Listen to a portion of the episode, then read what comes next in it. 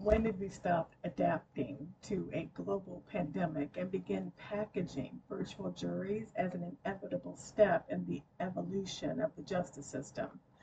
Oh, hello there. This is your classmate, Ginger Jones, and this is my audio essay on American justice system, taking things a bit too far. You know, like the United States Supreme Court overturning Roe v. Wade.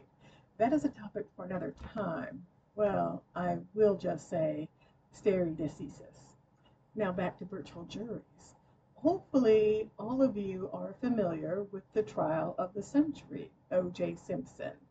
Guilty, not guilty, who cares?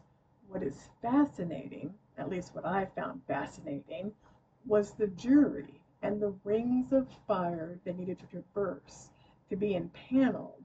There was an 80 page questionnaire, and though no one could have anticipated it, the jury was sequestered for 265 days in a hotel with only each other to talk to. Well, and some LA County Sheriff's deputies.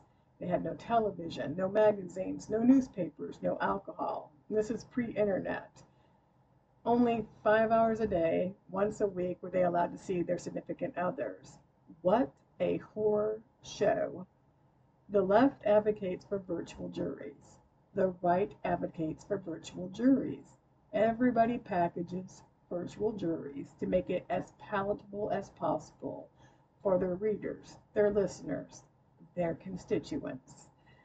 It is the best thing for the environment, having thousands of people across the country sit at home and log in rather than tear up the roadways and make the downtown workers fight for parking spaces. For those who stay home with children, they will no longer need to find a babysitter. For those with mobility issues, it is a godsend. Bless.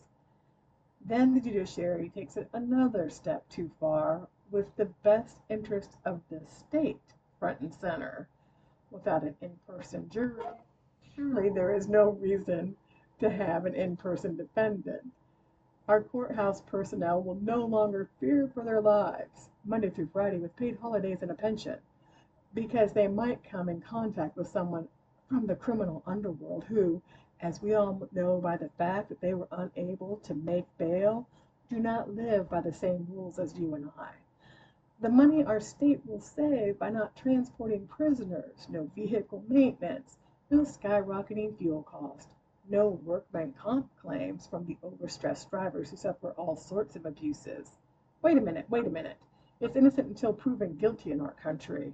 If the district attorneys continue to blatantly overcharge defendants to keep their stats fresh, and if the district attorneys secure ridiculously high bail amounts due to this pattern of overcharging, well, anywho, I posted my paper if you want to give it a look, and I also pulled a few news articles, songs, and even a poem. Welcome to what spurs me towards my career in the legal field. Please ignore anyone who tells you that I cannot pass chemistry, thus cannot pursue a career in nursing.